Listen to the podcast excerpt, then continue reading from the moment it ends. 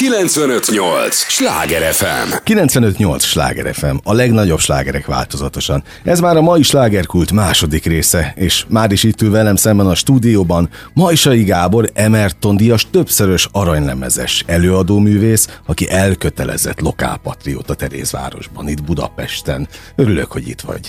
Én is örülök, szervusz Andis, és nagyon sok szeretettel köszöntöm a rádió hallgatóságát, és igaz, amit mondtál, tényleg 6. kerületben születtem, és egy kis kanyarba, hát elég nagy kanyar volt, mert mondjuk külföldön is zenéltem elég hosszú ideig, de utána megint visszataláltam a 6. kerületbe, úgyhogy az életem legnagyobb részét ott töltöttem. És lelkes, elkötelezett támogatója vagy a városrésznek is.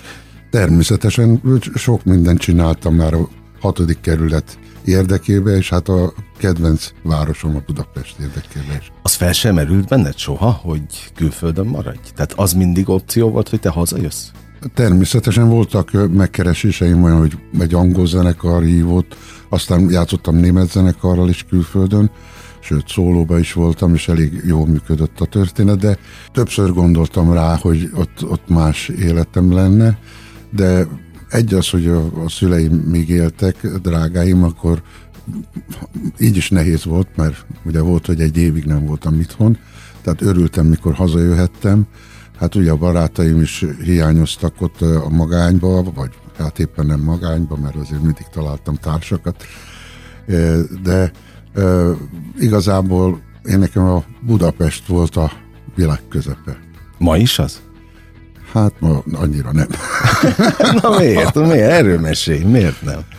Hát nézd, egy kicsit megváltozott ez a pár év alatt az egész Budapestnek hát elsősorban a közlekedés engem marhára idegesít. Én nem vagyok egy autós, inkább... Pesten nem is autóval közlekedsz? Hát nem, az autóm az arra való, hogyha vidéki fellépésekre megyek, és akkor vagy valamit kell vinnem, mondjuk fellépő ruhát, trombitát, mindet, az ugye nyilvánvaló, hogy nem fogom a hátamon cipelni, de én felszállok a villamosra, a buszra, abszolút nem esik le a gyűrű a kezemről, és szeretek így közlekedni, de most egy kicsit ilyen káoszos az egész Budapest, úgyhogy most és már nincs az a illat se, ami régen volt. Na, hogy milyen illat volt régen? Fellépéskörül este felé, mikor a Pesten felléptem, akkor gyalog mentem haza, és a Andrássy úton volt ez az akácos, vagy valamilyen ilyesmi, ilyen különleges illat, és nem büdös illat volt, hanem ilyen kellemes, mondjuk nyárestéken persze. Aha. És nagyon élveztem úgyhogy sétálgattam mindig, ha valahol Pesten léptem fel, akkor nem mentem autóval, meg nem taxiztam, hanem inkább pár kilométert sétáltam. Tehát akkor ez régen is megvolt. Igen. Tehát amikor egy ország énekelte azt, hogy öreg járgány szivatóval indult téged, akkor is lehetett látni a BKV különböző járatot? Természetesen. Meg is szólítottak?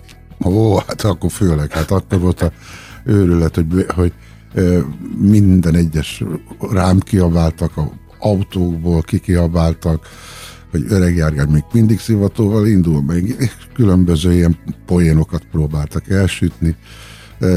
Nem volt rossz. De ez hozzátartozik. Természetesen, és én élveztem végül is, nem volt, és akkor megállítottak beszélgetni, hogy volt ez a dal, meg hogy hát ez ahogy szokott lenni ilyenkor. Tulajdonképpen ami miatt most itt ülsz, és ami miatt rád gondoltam, az az értékteremtés folyamatos és nem múló vágya, ami benned van. Az összes dalodból ez jön át, és tulajdonképpen az a fajta érzelemvilág, amit mondtál az elején, hogy neked eszedbe nem jutott volna külföldön maradni, éppen a szüleid miatt. Tehát ez a fajta érzelemvilág, ez átok vagy áldás volt az életedben, hogy te érzelmesebb vagy az átlagnál? Hát azt így én nem tudom megmondani, megmondom őszintén, mert lehet, hogyha nem vagyok érzelmes, és annak idején már kint vagyok, lehet, hogy máskor egy jó, de hát az embernek nincs két élete, csak egy, és én ezt így éreztem, hogy fontosabbak tényleg a szüleim, az én karrieremnél, meg sok minden. Úgy éreztem, hogy nem tudnék talán kint élni egy ilyen... Tehát igazából a zenét nagyon szerettem, tehát amikor például az angol zenekarral játszottam, az azok annyira lezserek voltak, annyira más világba csöppentem vele, hogy akkor teljesen el voltam májúva, egy kicsit meg is voltam kavarodva. Ez mondjuk nem tartott sok ideig, egy-két hónapig, de azóta is emlékszem arra egy ilyen meleg körbe a zenén, mikor játszottunk, akkor annyira segítettek, tehát alám raktak mindent, hogy én nekem csak úgy énekelni kellett, meg trombitálni, és minden ott a helyén volt. Ez itt Magyarországon a pesti zenészkörökben nem volt egyébként jellemző? Hát volt ilyen, hogy hát kitűnő zenészekkel játszottam, mindegyik, csak hogy mondjam, az amikor mindenki úgy akarja, tudod? És ráadásul úgy, hogy akkor ismertem meg őket, az angolokat. Lehet, hogy a szenvedély volt másabb? Hát az is lehet. Ez nyilvánvaló, hogy én belőlem mondjuk a szenvedély nem távozott, tehát én még mindig... Az megvan. Én még mindig szeretek zenélni, szeretek csinálni egy-két dolgot nem, persze nyilvánvalóan mindenben van olyan, amit az ember nem kedvel, de hát ez vele jár a zenébe. Például még próbálni is szeretek, amit mások kimondottan nem szeretek. Én szeretem, mikor alakul egy dolog. Hát persze, ez egy alkotási folyamat. Hát egy koncert az attól lesz különleges, hogy azt begyakoroljátok. Egyébként tényleg most, ha már itt tartunk, van olyan koncert, ami olyan spontán alakul, nem próbáltok rá sokat, de mégiscsak eredeti és jó lesz. Hát én most arról beszélhetnek talán, hogy a Alapi Pistivel volt egy ilyen tévében csinált ő, és akkor abban egy ilyen spontán számot csináltunk. Tehát nem próbáltunk sokat, előtte elpróbáltuk egyszer, de csak a beállás miatt, és élőbe vettük fel. És az tök jó siker. Na jó, de ez egyetlen egy dal volt, tehát egy egész koncert is lehet úgy, hogy előtte nem vagytok összeszokva? Próbatermileg? Hát az én olvasatomban ez nem, hát meg lehet csinálni, de az sose lesz jó. De ez már valahol egy igényszint is. Igen. A minőségre való törekvés. Mennyire jellemző ez a te generációdra? Ez generációs hozadék egyébként, hogy neked fontos az, hogy igenis élőben zenél mindenhol. Hogy amikor elmész fellépni, és mondjuk nem tudják megfizetni a zenészeket, de akkor is legalább az alapra ráénekelj. Tehát, hogy valami pluszt kapjon a közönség. Ez a generációdhoz, vagy a te neveltetésedhez, a szocializálódásodhoz köthető, vagy ez egy igényszint egyénileg? Hát megmondom, én nagyon az én igényszintem is, de el se tudnám képzelni, hogy ott állok a színpadon, és mint pár kollégám, nem bántani akarom őket, csak hát tényleg elkezdenek tátogni. Hát akkor minek állok ott a színpadon? Szóval mindig az az érzésem, és volt tényleg olyan, hogy nem tudom, lázas voltam, fájt a torkom, és akkor a fellépést meg kellett csinálni, és akkor is énekeltem. Hát nem olyan jó, de legalább én voltam, de el se tudom képzelni azt, hogy tátogok a színpadon egy fél órán keresztül, vagy egy órán keresztül, és... rosszul éreznéd magad? Igen. Hát nem tudok magam akkor vagyok igazán énekes, ahol énekelek, és akkor tudok mozogni, akkor tudom eladni az egészet, ha ott születik abban a pillanatban az, amit csinálok. A szüleidet többször emlegettük ma, ők támogatták, hogy te a zenei pályát válaszd? Hát igazából inkább én erőszakoskodtam. Ja, ez rajtad? Igen. Át kellett törni rajtuk?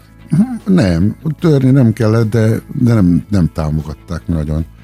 És ugye amikor először elmentem a Sztántival, a tanár úrhoz, amikor trombitát tanultam nála, akkor hát szegénykék ki voltak, hogy ott dudáltam otthon, és ez azért nem kellemes dolog, főleg egy tanulónál. Ugye ezt hallgatták egész nap? Hát nem egész nap, de hát délután. Valamikor azért csak beleszaladtak ebbe a truttyogásba. És aztán utána, hát persze, amikor már jobban ment a dolog, de hát ugye pont a trombita elég nehéz hangszer, úgyhogy ez egy éves ilyen killódás, aztán utána már akkor tényleg szépen szólt, és nem volt egy killódásos. És akkor már őnekik is tetszett a dolog. És aztán persze, amikor beindultak a fellépések, hát pontosan amikor külföldre mentem ki, az nem tetszett nekik, mert akkor ők is nagyon szerettek engem nyilvánvaló, és és hát ők azt szerették volna, hogy ott a kis holba ott maradok egész életemben, de hát sajnos elszólított a nyugat-szava. Hát ahhoz képest, hogy mondjuk egy évig kint voltál, ugye akkor nem volt még mobiltelefon, nem volt internet, tehát hogy tartották a kapcsolatot egyáltalán? Hát én nagyon jó kis trükkök voltak, például a kokáért, mert hát horribilis összeg volt egy telefonálás, és akkor nem tudom, megfurtunk egy pénzérmét, akkor még ilyen pénzérmékkel ment kint a telefonálás. A fülkékben, ugye? Igen, és akkor szépen utcai fülkékben belengedte az ember a pénzecskét, és akkor azt húzogatta, mert akkor mindig kinyílt alul, hogy bekapja a pénzt, akkor gyorsan kihúzta az ember egy kicsit, és akkor nem kapta be, de ő úgy érzékelte, hogy... És akkor így tudtunk beszélni hosszabb időig, vagy például az az én zseniális találmányom volt, hogy egy rendes telefont fogtam, és egy robotot hozzákötöttem, és két tűvel, gombos tűvel a végén, megkerestem a falba, mondjuk a szállodában, hol vezeti a telefon zsinort, és akkor szépen belegyögtem, és ott onnan telefonáltam. Na meg voltak a trükkök. Igen, mert hát máskülönben volt olyan ugye hely, okoskodni kell. Igen, hát volt olyan hely, hogy, ahol ugye nem tudtál telefonálni semmi trükkel, és hát az tényleg egy napig ázsim volt egy telefon. Na. Egyébként ez az az időszak, amikor Cserháti Zsuzsával turnéztatok kint? Vagy hát zenéltetek kint? Ővele kezdődött a külföldre járásunk, és a külföldre járásom, és ővele kezdődött, és aztán utána hát nyilvánvaló több magyar zenekarral jártam ki, aztán utána jöttek a németek, angolok, meg a szóló.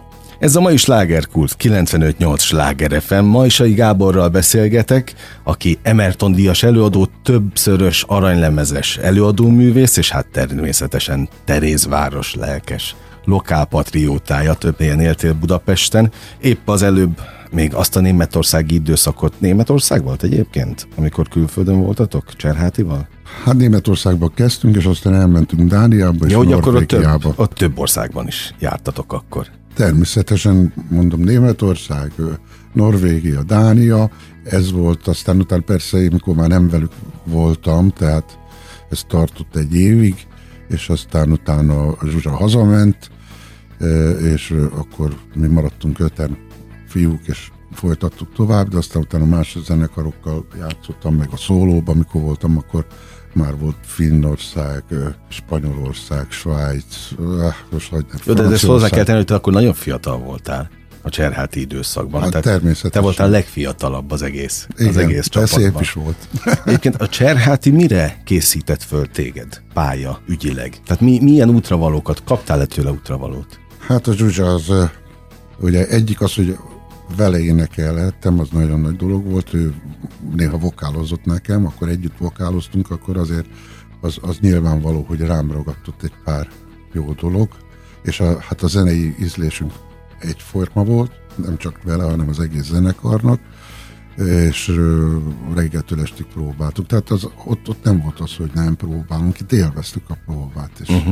És akkor néha mentem, egyszer is a basszusgitáros mondta, fú, te borsozik, hát milyen jó ez az egész.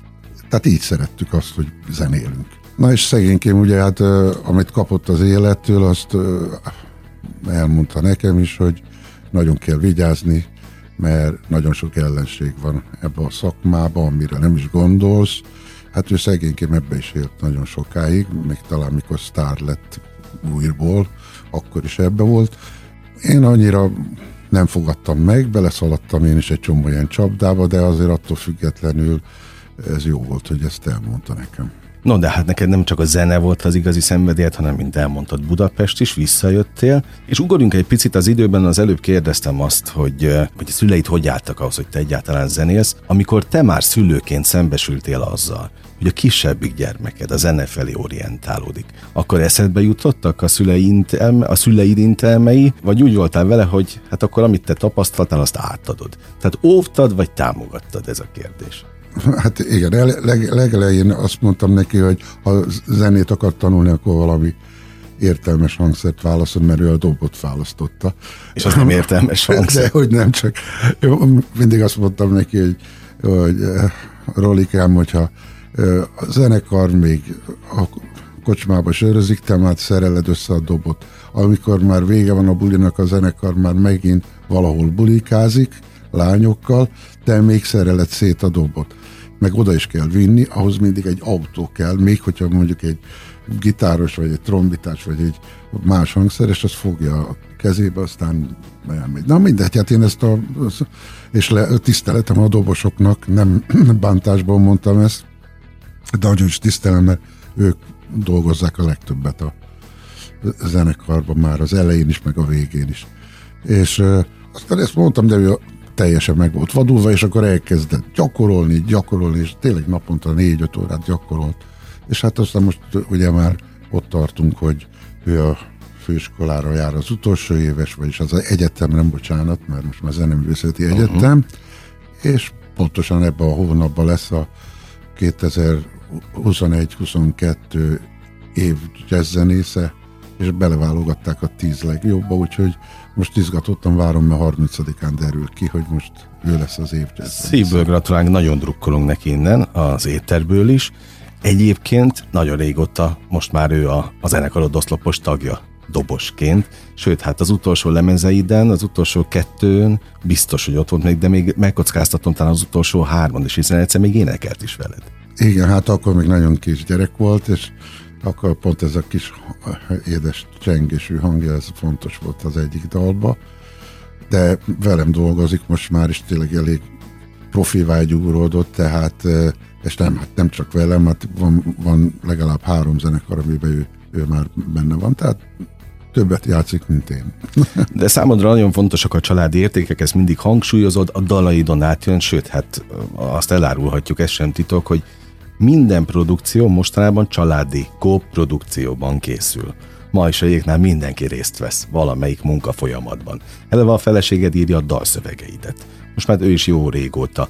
Hogy fér meg 2 dudás egy csárdában, mondd előszintén?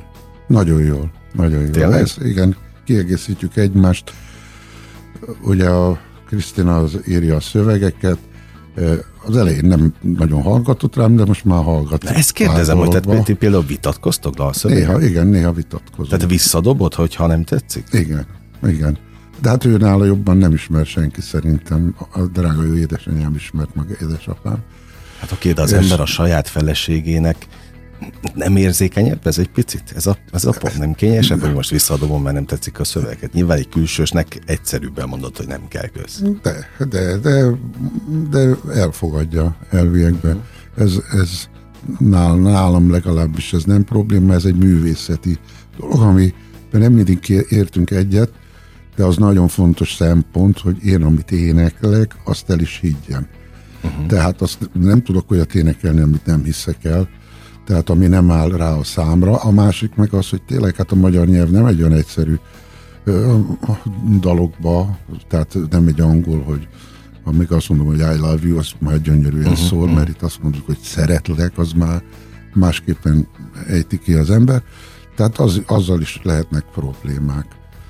És hát úgyhogy mindenben egyek vagyunk, és ezek nem nagy viták, ezek csak művészeti viták. És előre visznek. Így van, pontosan. Meneteket. No, még a nagyfiadról nem beszéltünk, aki meg itt gyakorlatilag online marketing szakértő lett az elmúlt években, millió eredménnyel és millió díjjal a háta mögött, szóval ő mennyire segíti a te produkciódat?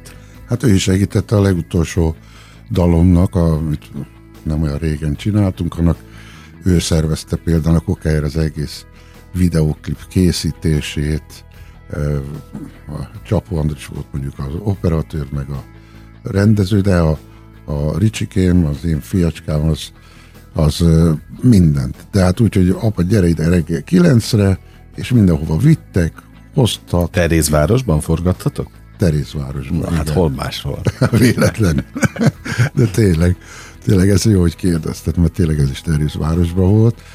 És nagyon profi, hát ő most jött haza Portugáliába, mert most szervez nyáron egy ilyen freelancer találkozót, és ott most ment le megnézni a helyet, ahol hol lesz, meg mint lesz, és ott általában 3-400-an összegyűlnek, és akkor ott mindent megbeszélnek a világ minden tájáról.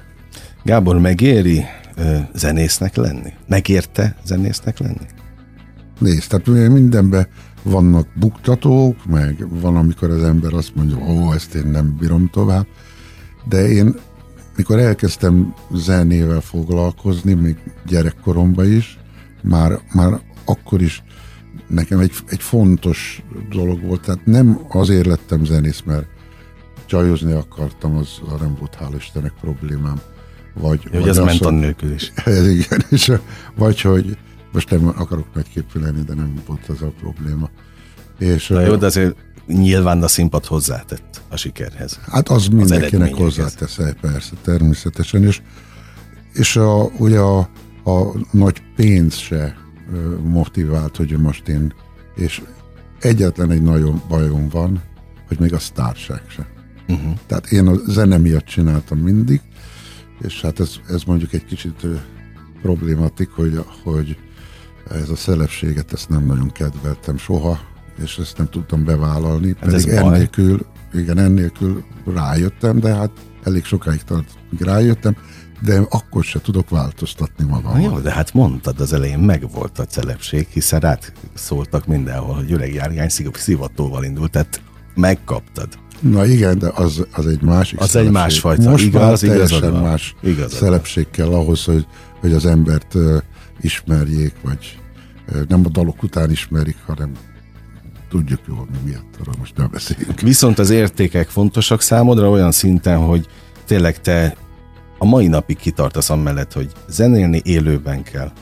És hogyha nem lehet zenekart vinni, akkor legalább az ének legyen élő. Ez marad?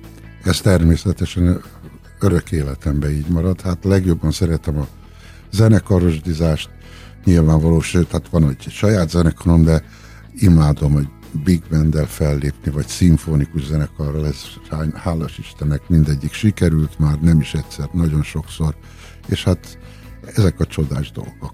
A hallgatóknak most, ugye te vagy az, aki nem kötsz kompromisszumot, ha zenéről van szó, meg a hitvallásodról, ajánlod azt, hogy tartsanak ki az elveik mellett, érdemes kitartani? Vagy néha engedni kell? Hát mondom, hogy nem vagyunk egyformák, mindenki más.